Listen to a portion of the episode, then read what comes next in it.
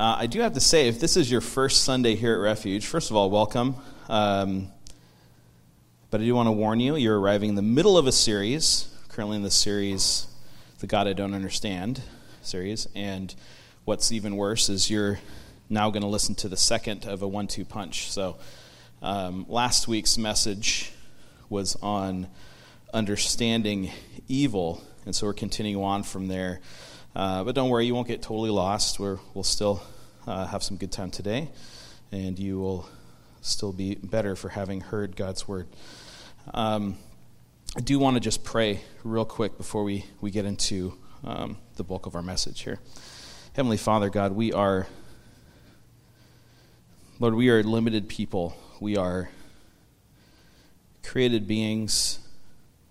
We have much potential, but Lord, we also acknowledge our shortcomings.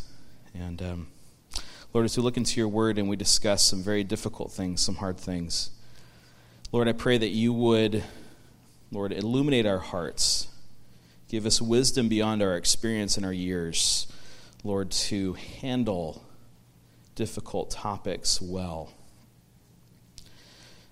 Lord, as we discuss the topic of judgment this morning, Lord, I pray that we leave with a fuller understanding of who you are as our Lord and Savior and God and King. And we pray these things in the name of Jesus. Amen. So this morning we are going to be talking about judgment. So, happy Mother's Day.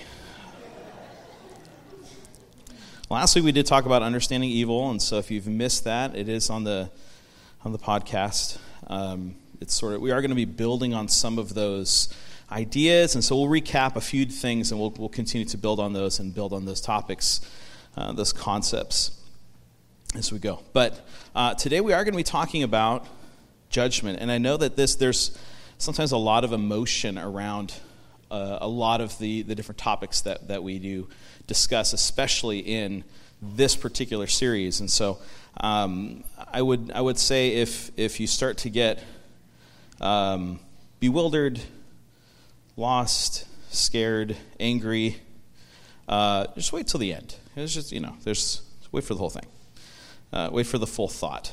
Uh, but last week we did talk about uh, evil, understanding evil. So just a few different things. Number one, we talked about the definitions of evil and of sin, and so we talked about evil. And we defined evil as a, as perversion, deviation from the perfect or the complete. We talked about sin as being a missing of the mark of perfection. And so I want to kind of have those soon around sort of, sort of the top of our uh, top of our brains here. Uh, also, we talked about the fact that Satan is the originator of evil and sin, not humankind and not God. It was it was Satan. We talked about that last week.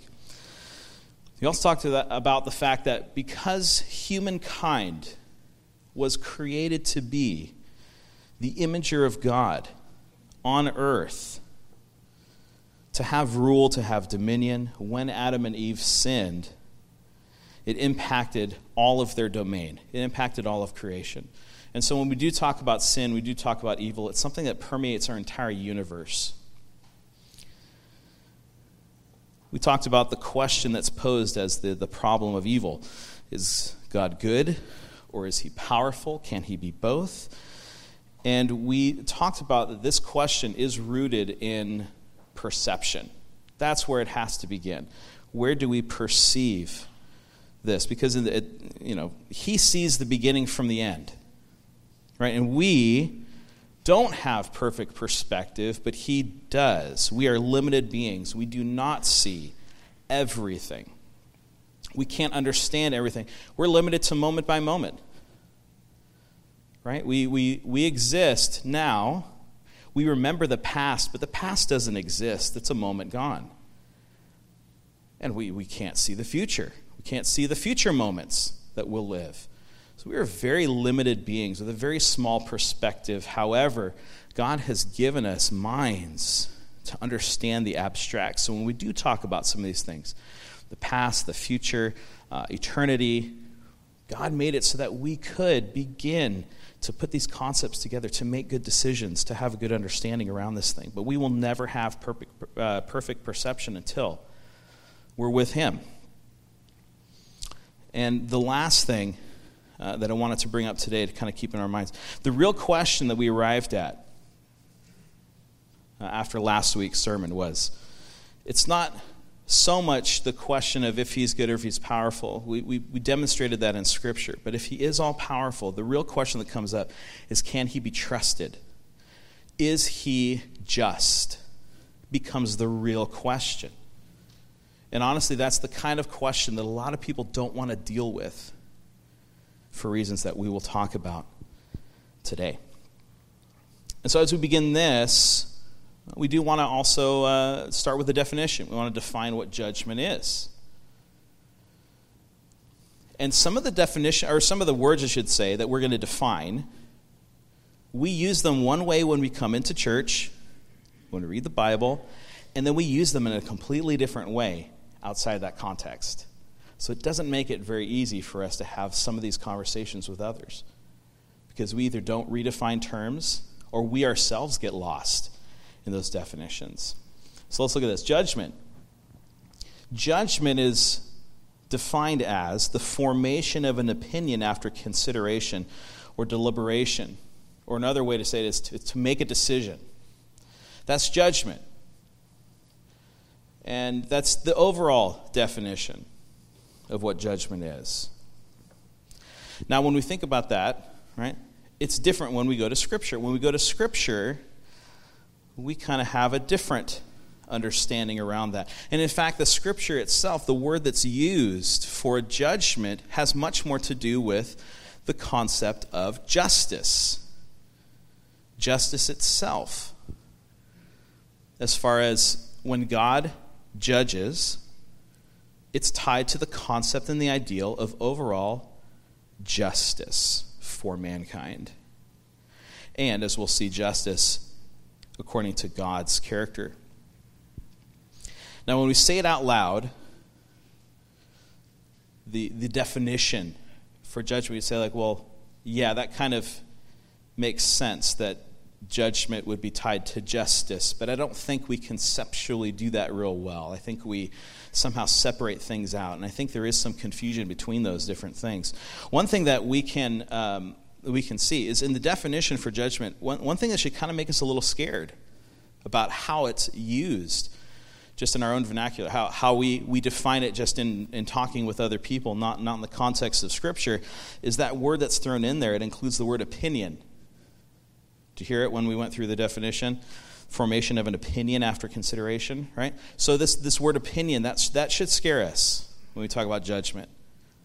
Because now it's not necessarily the last part of the definition, after consideration and deliberation. Sometimes judgment is now becoming simply the opinion. It's the opinion without all matters weighed. And it should kind of scare us. So now when we look at that word, especially in our culture today, the word judgment, if we're to use it just in everyday language, can actually kind of mean anything. And it's very difficult to start evaluating good judgment versus poor judgment. I think that we would hope that the judgments that we make, or when we talk about judgments as human beings, we would also tie that idea to justice. But sadly, I don't think that always happens. I think we more so kind of corner ourselves back into opinion with a lot of judgments. And obviously, we're going to bring it into the into the uh, area of, of Scripture here in just a second. Um, but humans, just in general, we as human beings, we're fans of justice. So so if we're connecting the word judgment and justice together, we as human beings, we, we like justice. Justice is good. We like that.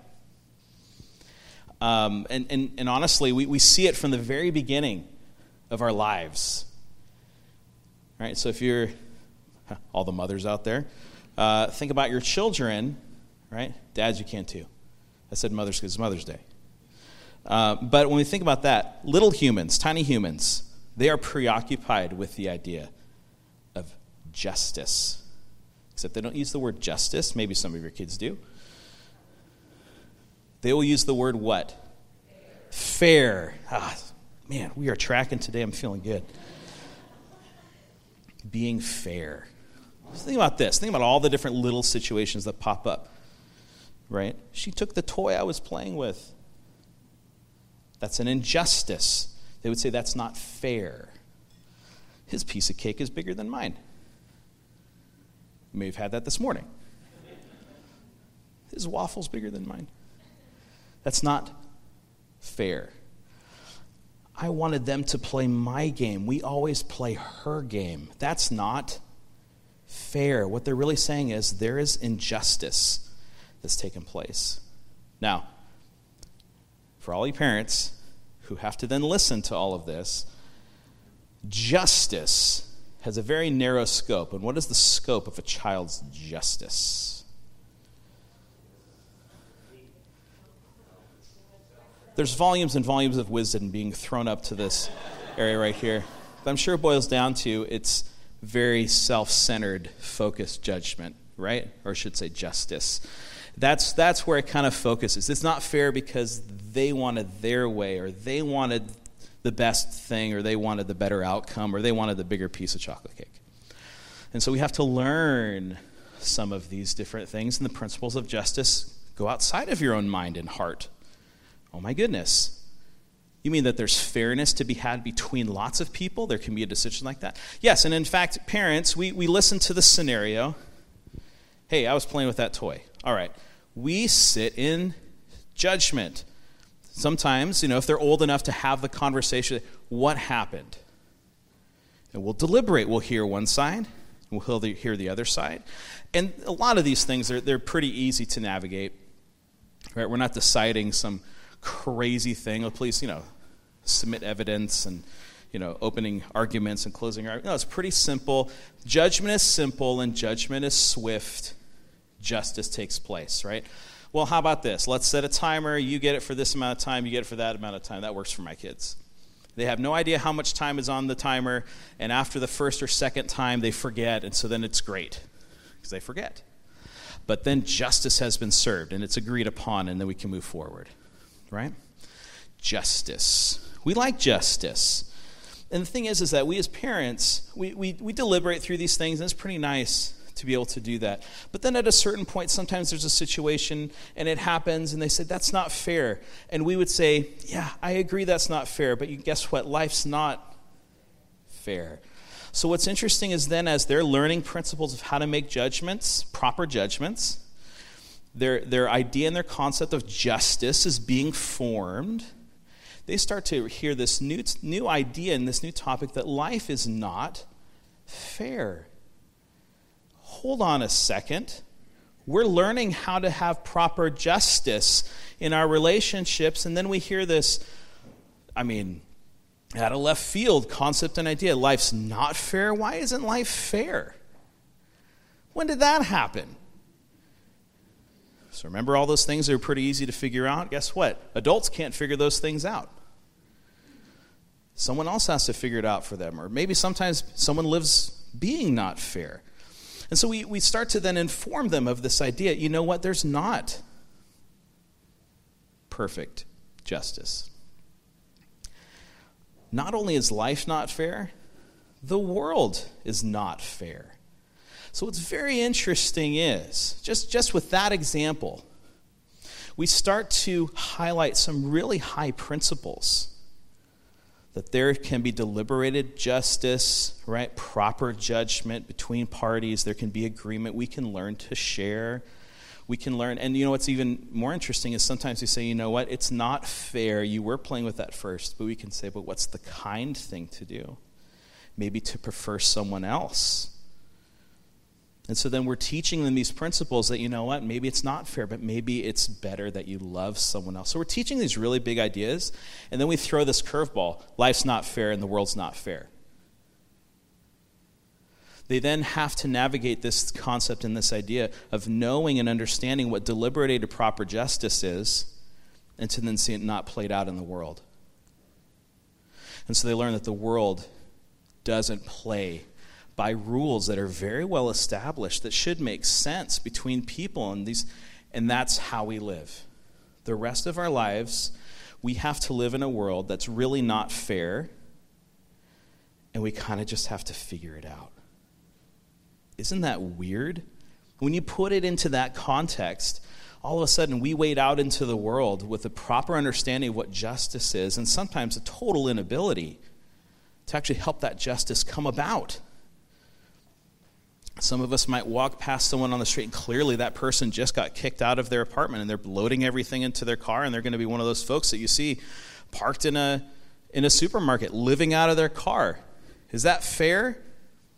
Well, truth is, I don't know what the situation is. But we'd say overall, we'd say human dignity, family, neighbors, there should be some place where this person can receive some form of stability from somewhere. And we see this injustice and we say, the world's not fair. And maybe we can do something, but maybe we can't. Maybe it's an institutional thing. But we see this all the time.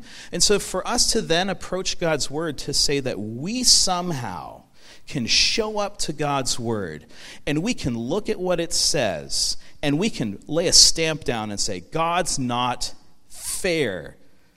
We are terrible judges. We are terrible people to assess what's really fair, what's not fair, because even we don't live according to those principles all the time. So then who are we to then lay a judgment against God to say that you're not fair? But that's what we do. The life is, uh, our all life is full of injustice. We want to do the right thing. And if we think more and more about the injustices that we see, we have to remember, because we as believers, we have the benefit of God's perspective taught to us. So we can start to evaluate things properly. Remember, the things we see, sin, evil, death, none of these are part of a perfect plan. But when we look around, we see imperfection, we see death, sin, injustice. These are all ramifications of what? This is the ramifications of sin and evil. Sin and evil introduced all of a sudden throw a big wrench in this whole idea and concept of justice. So what is God to do? See, God has already made promises. He already made promises to Adam and Eve. So how can he fulfill the things that he promised when then they sinned? How can he do this? See, God himself was unaffected by this imperfection brought about from sin. God is perfect. He never had a catalyst that pushed him into imperfection. We all did. So he, being able to, in his, from where he sits on his throne, look out and see the beginning and the end, and to evaluate and to see all those things taking place, can actually make a decision that is just. He can do it. The trick is, is that for us, we don't have the benefit of sitting in the same seat that God has, even though there are definitely people that would put themselves in that seat as having enough wisdom or thought or perspective to make all those decisions. There are definitely some things we can look out and see. That is an injustice. And then we, as God's imagers on earth, we were placed here to have dominion. We try to work through these concepts and ideas. We try to make it work. But in our perspective, we've learned to actually just deal with this reality. And sometimes we do it to such a degree that we simply accept the injustice as just how it is. You might hear this topic, this idea, death is just another part of what? Life. See, we no longer look and see death as the outcome of imperfection, that it wasn't supposed to be a part of our experience. And now that it is, where does justice come from? Well, for most people in this world, they've simply accepted the imperfection as just the way it is. We do pretty well when we have to figure out a way to just live in the conditions that we have. We as human beings, we're pretty adaptable. We make it work. we live that way. The thing is, is that we were created by God to be his imagers on earth. We were designed to rule, to have dominion, and to judge properly. That's what we were supposed to do. So guess what? When we look around the world and we see the injustice, and sometimes we say, well, some of that injustice is just going to happen. It's just there. But inherently, God places within us this idea and this concept that we should be bringing about justice. Well, there's only one answer for those things. And it's in this concept of justification. Have you heard that phrase before? Justific- that word before? Justification? If you've been in the church for a while, justification probably, when it when it pops into your mind, probably carries some theological uh, foundation or baggage to it. But but honestly, we as people, we use the word a lot, justify. If you're to, to take us out of the church setting, out of the Bible setting, go somewhere else, and to say someone justified their actions, what do they mean? What do we mean by that word? Sorry? They, they defended, or we'd say, maybe possibly, they're excusing. They're making an excuse, right? And that those two represent the positive and the negative aspect of justifying something, right? So when we think about that, that's that's how we use justify, is we could probably replace it with that phrase excuse. We say there's probably either a good... a good reason for it. Yes, that excuse is proper. That's that's what we should do. Or it's just an excuse. Someone's trying to not receive that thing. So let's think about this. Someone, uh, we'll use this example in a second, but just for people to live life and even live in their own perfection, they're forced to justify their own actions in some way. For, for good or for ill, when they do something, they have to justify it. Prisons are full of people who accomplish acts that were unjust, but in their own mind, they found a way to justify it. They built a morality, they built a scenario where that fits, and it fits for them in their own mind, and the rest of society says, uh, no, no one else sees it like that. You can't do that. We were going to put you away somewhere so you cannot continue to make those incorrect decisions. That's how we use the prisons. Let's think about this. We're going to use the example of, of killing someone to death. By the way, happy Mother's Day again to all you mothers. Okay, now back to excusing killing. Uh, if someone walks up to someone else, just out of the blue, this is the whole story, walk up to some stranger and just kills them right on the street. We'd say, uh... you can't do that. That's wrong. And that person can say, no, it's I just I just wanted to kill that person. We'd say, oh, oh, no, what? No, that's not correct. Police would come, take the guy away, go to court. What did you do? I killed that guy. Why? I, I just wanted to kill him. Somehow that works in their own morality, that, that that's okay to do. What would we say? What should the judge say? That killing was actually categorized as... that's murder. You can't do that. You can't just live in normal society and accomplish that thing. That's in, that's not just. That's injustice. No, you will pay for your crime. All right? Next scenario. Let's say that that person, instead of just out of the blue, just on the sidewalk, it's in the cover of darkness in the middle of the night, sneak into someone's house, and they have a knife, right? And they go into someone's room. Maybe they're in your kid's room. Again, happy Mother's Day.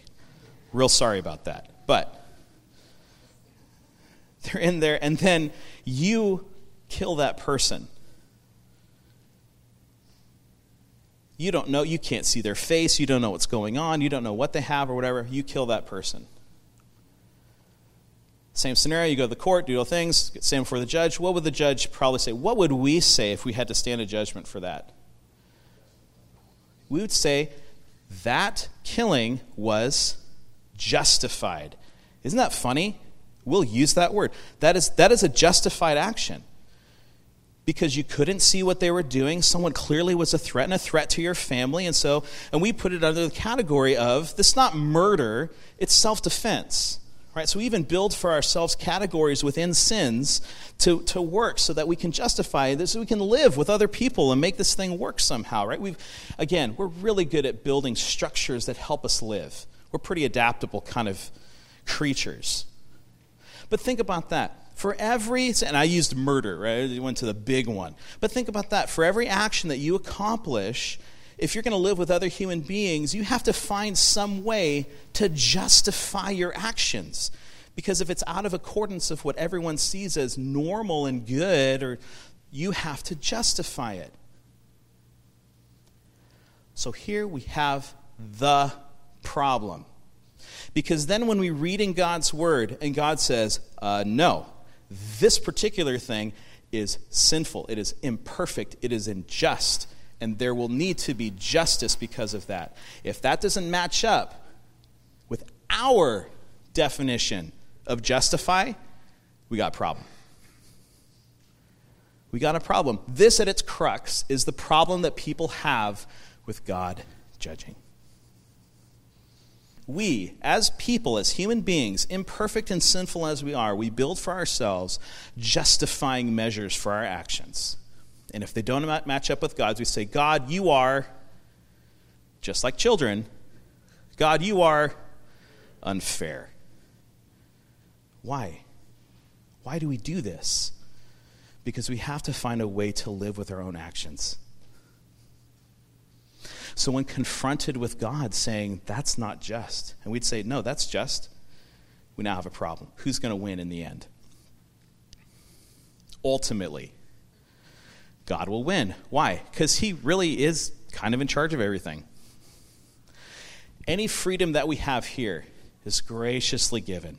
We're given a pretty wide berth as human beings to live justly or unjustly, however that looks, because God is allowing those things to play out. But that's not the end. That's not how they finish. Now, why can jo- why can why can God be the proper judge? Why can he do that? We talked about this before. He's not corrupted. He's outside of that corruption. He, in fact, is perfect. Meaning, if he is perfect, the decisions that he makes will not be what? Imperfect. When he decides between two things, the decision that he makes, by definition, is perfect. Right there, there, there's some of you may completely disagree with that. Well, I'm sorry, we'll ask God later and we'll see what he says, because he actually is perfect. And he's totally and completely just. Which then goes back to the idea, then, why God? Why are so many things out of whack? Why are so many things so gross?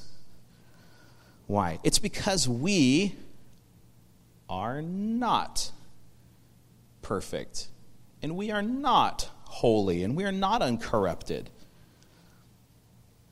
And God allows us to live as freestanding moral agents, those who have a measure of His imager, uh, His His image here on earth, to live that out.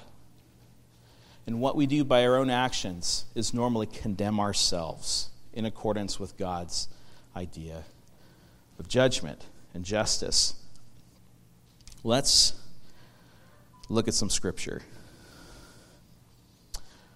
Let's look at Job thirty-four.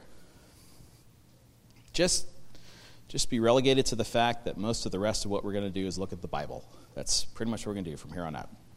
Job chapter thirty-four, verses ten through twenty. Let's look at this. It's a little bit longer, we would hope. This is the longest passage we're going to read through. Actually, it's not. Never mind. That was a, shouldn't have promised that.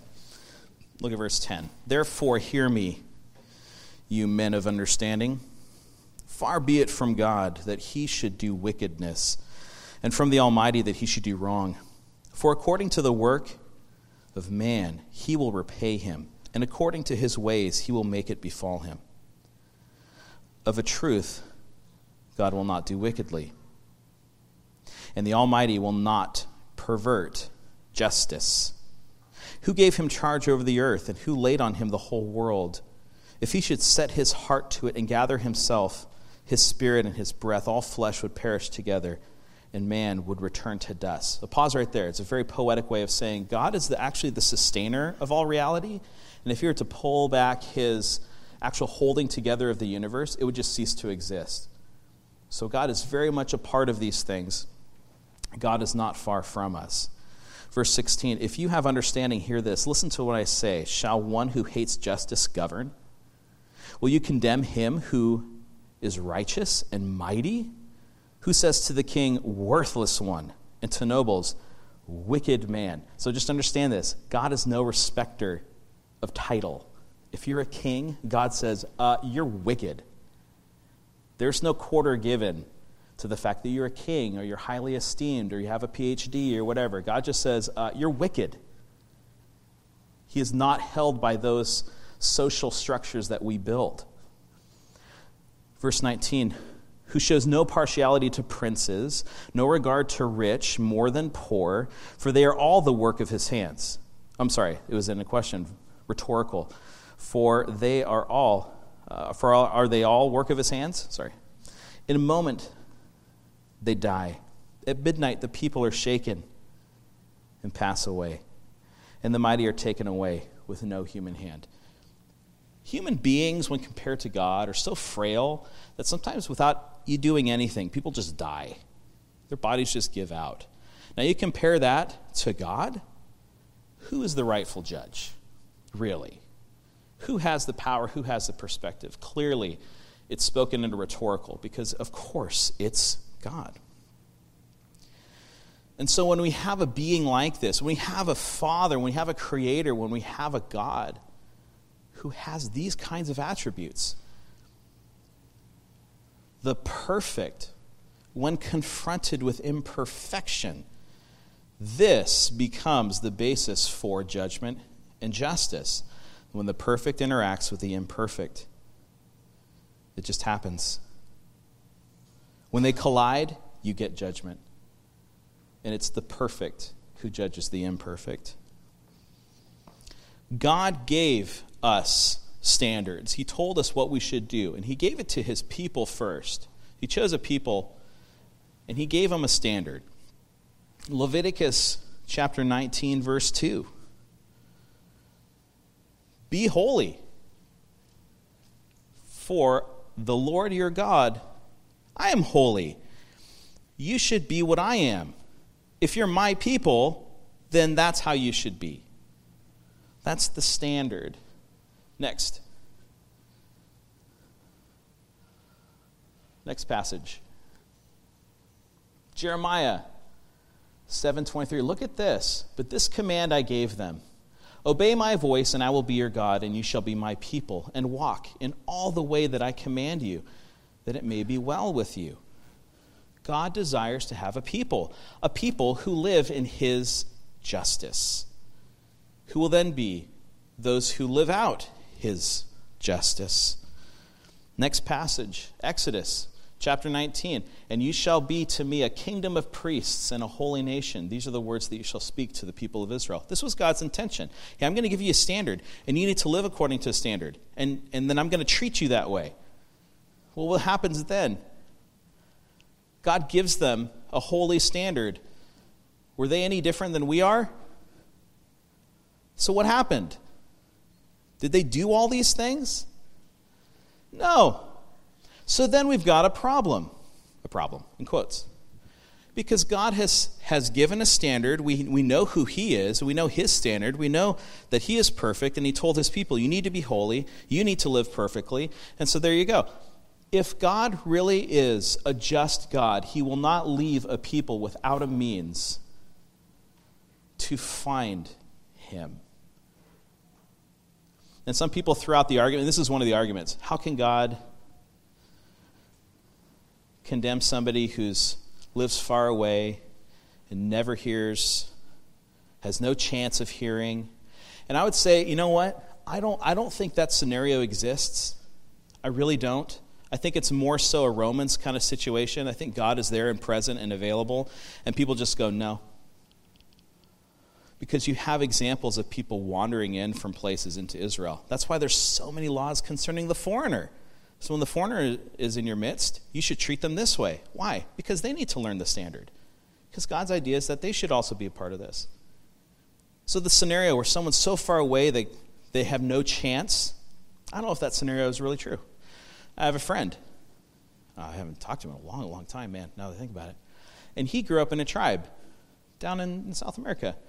and they were far away from everything. So you know what? Just one day, he's eleven years old. You know what he decides to do? I'm going to hollow out a canoe, and I'm just going to paddle. I'm just going to go. And he did. And he ended up into, in Lima. He had to teach himself Spanish on the streets. And he lived on the streets for a while. He's a really, really smart guy. Figures stuff out, right? Ends up meeting some tourists. And they, you know, they, it's, you know, they, they were hanging out around the area where he was, and he's a really nice guy, so they talked to them and stuff. And and then it comes down to, hey, if you, you know what? You're a real industrious guy. If you ever make it up to the United States, here's my phone number. Just call me. We'll help you. They were really impressed with this guy. And so he thought about that. You know, they went home. Eh, thought about it, thought about it, thought about it. He's like, why not? And so just one day he starts walking. Where's the United States? Bah, it's north. So you just start walking north. And he did. He walked from Lima, Peru. Just, uh, just walked. And he didn't even know he crossed a border. He just wandered in and just found a gas station. And all of a sudden he saw the stuff in English, and he figured he was in the United States, and he finds a phone booth, and he calls up the number that he has. He says, hey, I'm here. He says, oh, where are you? He goes, I don't know. He goes out and finds somebody. He's like, I'm I'm in Texas. Is that near you? He says, no, that's nowhere near me. It's like, but we'll figure it out. Ended up being, I do believe he's the chief of police in Petaluma, oddly enough, who at the time happened to be a believer. Well, they shared the gospel with him, and he was saved. He got his G E D, went to Georgetown, got a double major in political science and English, married an American girl, and then decided, you know what? It's time I go back to my own tribe. And that's what he did. He went back. So you tell me, is it impossible for someone out in the middle of nowhere to find God? No. I think that scenario, that question is wrong. I think that the Lord has said, in fact, Jesus said this, anyone who seeks finds. Anyone who knocks, the door will be open, right? So I, I, I just don't think that scenario exists. I think that is a false question to ask. Wrong perspective on things. All that being said, God does still have a standard. So you can ask, what in the world are we supposed to do then? Well, we as believers, we have a lot that we can do. So how do we encapsulate it? How are we supposed to live like this? Micah six eight gives us such a great encapsulation of what we're supposed to do. So we're like, oh, Lord, I don't. What, what, what, what am I supposed to do? It's like, well, Micah says, he's already told you what you're supposed to do. And look what he says. Does he say keep the feasts? Does he say make sacrifices? Does he say, what, what does he say? No. He says, I've told you, oh man, what is good. And what does the Lord require of you but to do what? Do justice. You're supposed to live in a just way. Live justice and to love kindness and to walk humbly with your God. Knit directly in to this understanding of who God is, is this idea that he wants his people to live justly. There are so many examples of what God, what God says are just. There are so many passages. I wrote some down. We don't have time to go through them all. But I mean, God caring for the oppressed. Isaiah one seventeen, Deuteronomy twenty-seven nineteen, Psalm sixty-eight five, Psalm one forty-six nine. All of these give this idea of the oppressed. God wants to care for the oppressed. The oppressed are the people who are taken advantage of. They live an unjust life. God wants us to take care of them. And in fact, in Micah six eight, he says, you should be just. That's how you should live. So when the world around says, this world is just all screwed up and it's all God's fault, that actually comes back to us to say, are we living justly? God sent us out into the world to live this way. Are we doing it? And then it doesn't mean that we need a different president. It doesn't mean we need a different senator or rep. It doesn't matter. All of those things. Are you loving your neighbor? Because that's all it really takes. If all of us love our neighbor and all of us do it, eventually, everyone's taken care of. Sometimes we get so distracted with saving the world that we don't save the person next door. We don't live justice here, on our street, in our neighborhoods. James chapter one, verse twenty-seven. This, I don't even, for most of us, I don't even have to put it up there. This is true religion, to do what? to love who?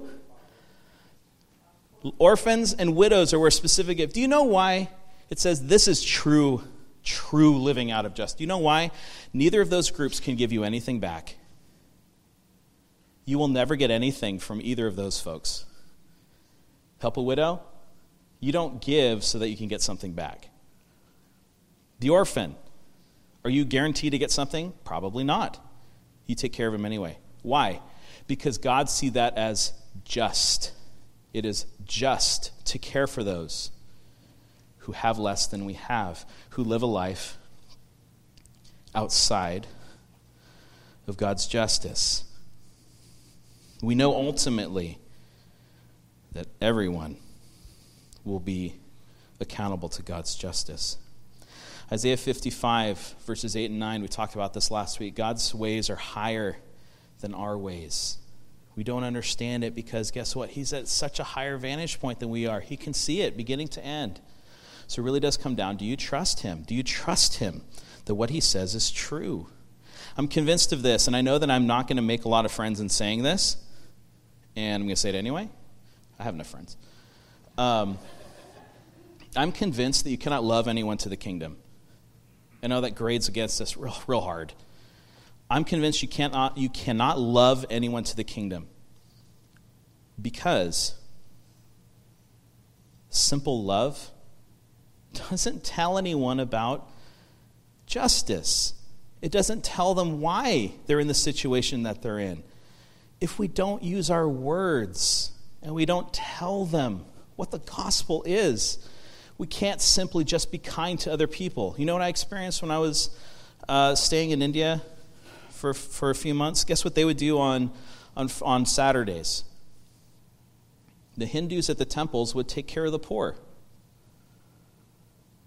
just like the Christians would on Sunday, just like the Muslims would on Friday. And so what are we doing? We're just doing what everybody else does. We're taking care of the poor. And I'm not, obviously, I've just talked about taking care of the oppressed, right? We should be doing that. We should be living out justice. So what I'm saying is you can't love someone into the kingdom. Did Jesus do that? Did Jesus just take care of people and then see it as enough? He'd feed people. He'd heal people, cast out demons. But what did he also give them? He'd give them the truth. What would happen most of the time? He'd give them the truth, and where would they go? Oh, I don't want to do that. I'm out of here. I got fed or I got healed. See you later. So Jesus got to be just, gave the truth, but all those people who left him walked away not justified. The issue is, is that we are humans and we are sinners. We ourselves need to be saved. And if we ourselves are saved, what are we saved from? Someone cared enough about you, loved you enough to tell you the truth. So why do we not love others in the same way, to tell them the truth? What's really going on? What's really happening? It should especially come from us because we know what it costs. We know what salvation costs. Um, I don't have a ton of time left. I want to share a couple of passages. I've heard people talk about this, and, and, and in very very sincere very sincere words. I don't mean to misrepresent anyone, right?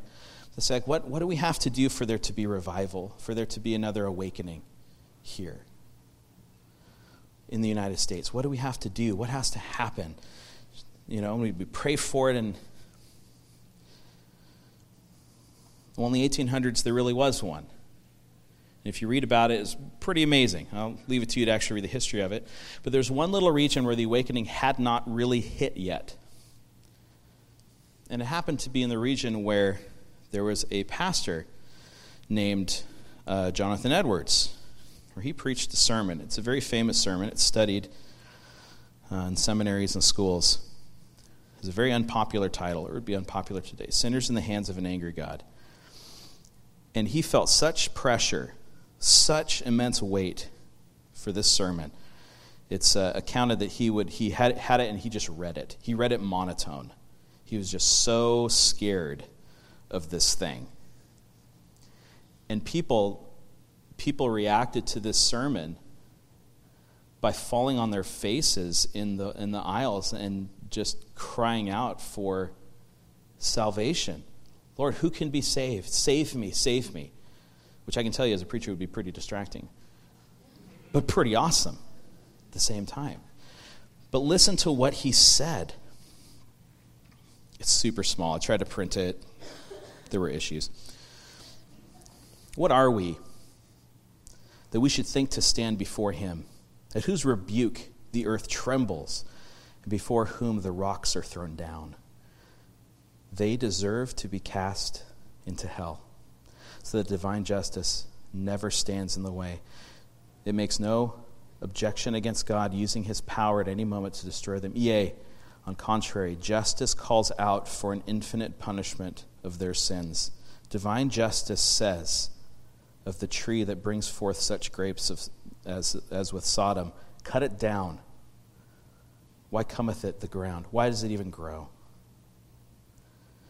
The sword of, just, of divine justice is every moment brandished over their heads, and it is nothing but the hand of arbitrary mercy and God's mere will that holds it back. His whole premise was we all are under judgment, and we only live because God holds back his judgment.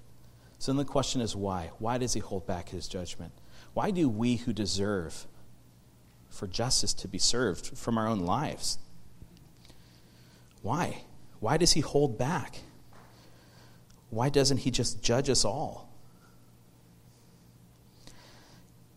It's worth reading the sermon, but I'm just going to read the, the end. Let everyone that is yet out of Christ and hanging over the pit of hell, whether they be old men and women or middle-aged or young people or little children, now hearken to the loud calls of God's words and providence. This acceptable year of the Lord, a day of such great favors to some, will doubtless be a day that remarks vengeance to others.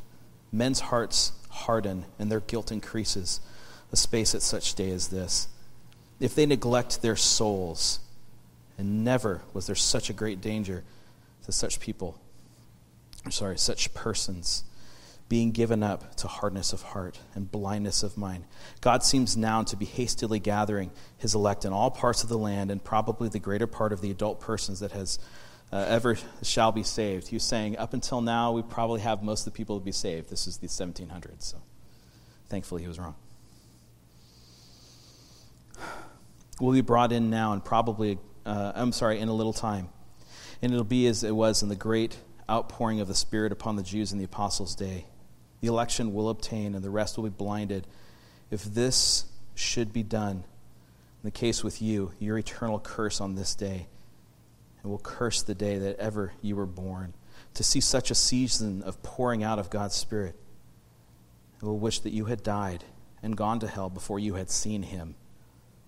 Now undoubtedly it is, as it was in the days of John the Baptist. The axe is in an extraordinary manner laid at the root of the tree, and every tree which does not bring forth good fruit may be hewn down and cast in the fire. And that was the end of his sermon. And rather than people being upset that they felt judged, felt conviction, to hear, oh my goodness, I've never thought of it this way. I've never thought of the immense mercy that God just keeps me alive. And why? Why? This sparked a great awakening in that area. Why? Because there was a proper view and understanding of justice, of God's judgment, and the promise of salvation. Because the reality is, is we as people want to justify ourselves, but Jesus is the one who justifies us. The passage I want to get to today, Second Timothy four.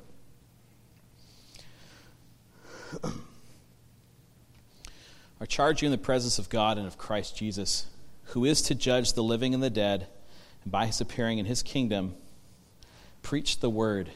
Be ready in season and out of season. Reprove, rebuke, and exhort with complete patience and teaching. Because the threat of judgment is so strong, we have to be all the more loud concerning salvation and concerning grace. But because of judgment, we speak, because the judgment is coming. First, uh, First Peter chapter four, verses five and six.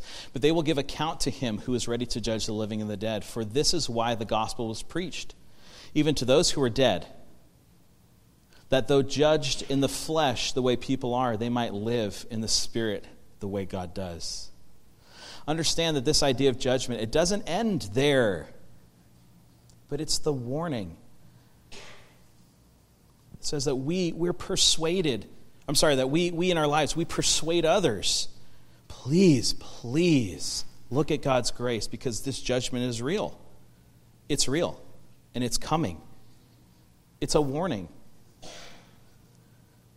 People ask for a revival or another awakening. This is how it starts. People have to know what it costs, or there is nothing that will lead them to the gospel. The gospel becomes just another thing in the background, vying for attention, if God's judgment is not true and if it is not real. And honestly, I was racking my brain with, what in the world do we talk about? How do we bring up some of the questions that people discuss with their friends and their family, or even, even just some of us have, just like, oh, I don't know about God's judgment.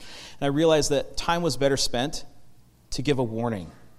It's like, you know what, we can talk about things all along. We can talk about the philosophy behind it and and theological terms and things like that, but I just, just need to say this. God's judgment is real, and it is coming. And if that scares you, why does it scare you? Because we know the answer. We know what salvation is. It comes through Jesus Christ. It comes through his spilled blood and through his propitiation. He himself, who was perfect, as we talked about before, took upon himself all the judgment, and then offers us that costly gift as our justification. So when the Father looks at us, while still in keeping with God's justice, he can say, that was already paid. God didn't look out and save us because we're so great, because we're nice people, because we do good things. No. God saves who he wills. God shows mercy where he wills. God shows grace where he wills. And the offer is there. The offer is there. And I think too often we forget that part of it. So for some of us who are expecting evangelism just to happen on accident, it won't.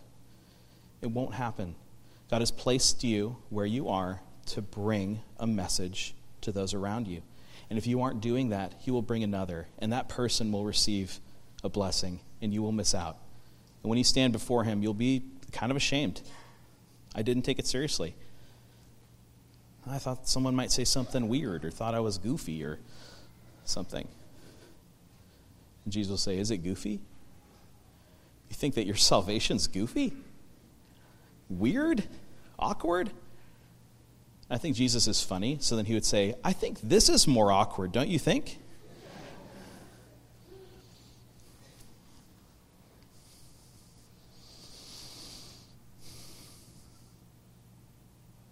To speak less about God's warning to those around us who don't know him is not loving.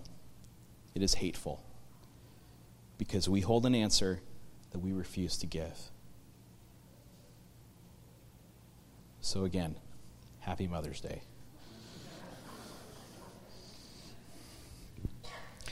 I'm going to include...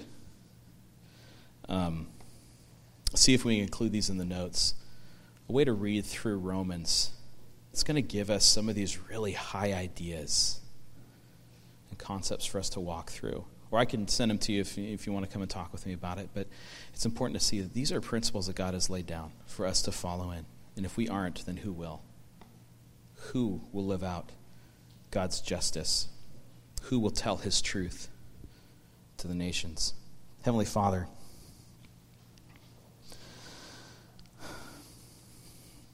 Lord, as we look into your word and we see the warnings that you've given us concerning your judgment, Lord, I'm just so thankful. As the Apostle Paul wrote, Romans eight, therefore there, or there is therefore now no condemnation for those who are in Christ Jesus. Lord, we know that if we are found in you, we have no condemnation. No one can raise an issue against us. because we know that your salvation is complete. Lord, I pray that we would not hold to ourselves the answer to everyone's ailment. Lord, I pray that we would be convicted to know and to understand and to hear afresh the judgments that are coming upon the world because of sin. Lord, that we would turn and tell others. Lord, I pray that we would live just lives. I pray that we would uphold the oppressed, that we would care for orphans and widows, that we would, Lord, make those decisions. Lord, if we if we can't do something smart, Lord, that we would do something right. Lord, I pray that we would live out your justice on earth, so when the day comes, we can say that we did all that we could, and he will say, our Savior will say on that day, well done, good and faithful servant. Lord, I pray that we at Refuge would, would hear those words. We love you. Pray these things in Jesus' name. Amen.